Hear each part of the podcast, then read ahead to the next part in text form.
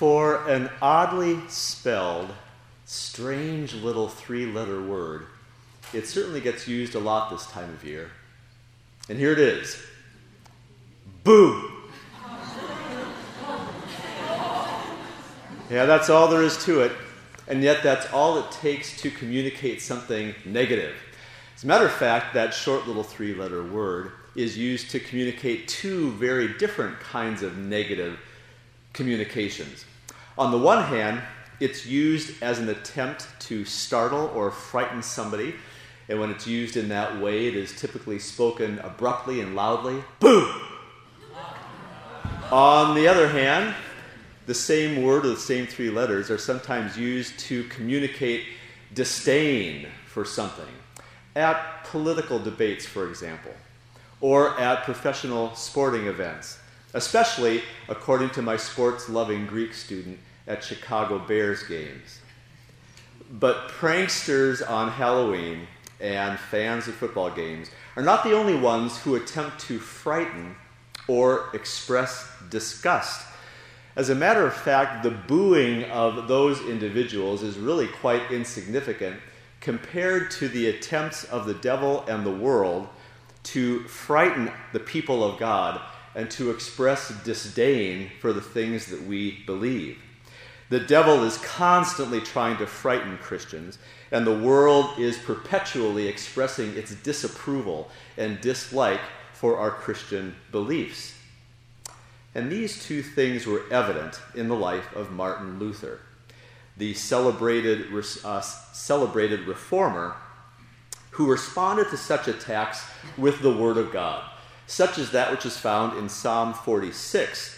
And you're invited at this point to open the front part of your Lutheran service books. The pages are not actually numbered, but it's easy to find Psalm 46, which we'll be reading together. Psalm 46 in the very beginning portion of the hymnal.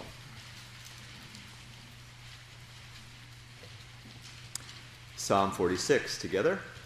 God is our refuge and strength, a very present help in trouble. Therefore we will not fear, though the earth gives way, though the mountains be moved into the heart of the sea, though its waters roar and foam, though the mountains tremble at its swelling. There is a river whose streams make glad the city of God, the holy habitation of the Most High. God is in the midst of her. She shall not be moved. God will help her when morning dawns. The nations rage, the kingdoms totter. He utters his voice, the earth melts. The Lord of hosts is with us. The God of Jacob is our fortress. Come, behold the works of the Lord, how he has brought desolations on the earth. He makes wars cease to the end of the earth. He breaks the bow and shatters the spear. He burns the chariots with fire. Be still and know that I am God. I will be exalted among the nations. I will be exalted in the earth. The Lord of hosts is with us. The God of Jacob is our fortress. Glory be to the Father and to the Son and to the Holy Spirit, as it was in the beginning, is now, and will be forever. Amen. This is the boo-countering psalm to which Martin Luther is said to have turned a number of times when the devil would try to frighten and the world would express its disdain for his biblical beliefs. One of the areas in which the devil tries to frighten the people of God is in the area of our salvation. And the way he does this was also illustrated in the early life of Luther. At the time of his youth in that part of the world, Northern Europe, the devil had succeeded largely in pulling a curtain over the gospel. Much of the religious establishment lost sight of the grace of God. The law of God is what was emphasized, and people were left feeling as though God were merely a vengeful, angry deity. And the devil still strives to instill that incorrect perception while trying to obscure obscure the gospel even in our own times, still in our own times. He likes to accuse us of our sins, holding them up before us, suggesting there's no possible way God could forgive us for the things that we've done, hoping to make us also afraid of the Lord. And of course, he doesn't stop there. Satan also tries to frighten us through the use of his considerable power, firing up all sorts of opposition to the Christian way, to make it look as though the world has the upper hand, and we Christians are just a bunch of pitiful, unhelped, hopeless individuals. Scripture itself does refer to the devil as the prince of this world, and he uses his might to try to frighten us away from doing such things as mission work. There's evidence that the devil tried repeatedly to scare Luther away from pursuing the efforts of the Reformation with threats of what might happen to him. And the devil says boo to us too, hoping to scare us away from speaking about Jesus, holding up the various things that might physically be unpleasant for us to endure. Adding insult to threatened injury then, Christians also receive the world's booing in connection with the other use of that word. The unbelieving world, rather, views the truths of Scripture as being utter nonsense, whether we're talking about God's creation or Christ's crucifixion. When Jesus himself spoke to the crowds, we're told that some of the people booed in a manner of speaking. They said, "He is a demon and is mad. Why do you listen to him?"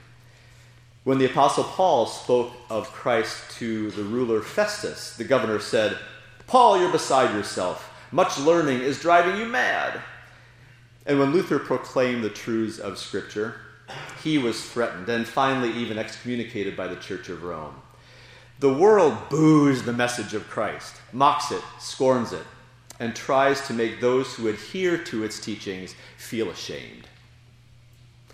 So, the world makes fun of our faith, while the devil does his best to frighten us. What's a Christian to do? Well, he or she can take a cue from Brother Martin, who again is reported to have turned repeatedly to Psalm 46, which can do great things for us when we are attacked in these ways. When the devil tries to frighten us away from God by portraying him merely as a cruel, vengeful judge, the psalm shatters such falsehood with these words: "God is our refuge and strength, a very present help in trouble."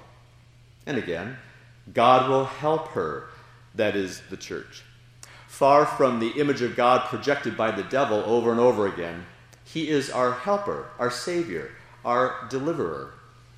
Luther, of course, paraphrased this concept when he wrote, "He's by our side upon the plain with his good gifts and spirit."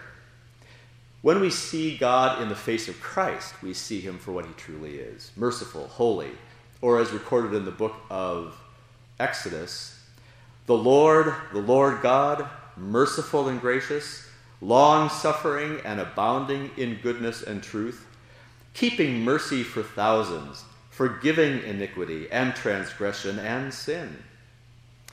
Scripture invites us rather to see God as the one who has taken care of our problem of sin and secured for us eternal salvation, doing all that needed to be done.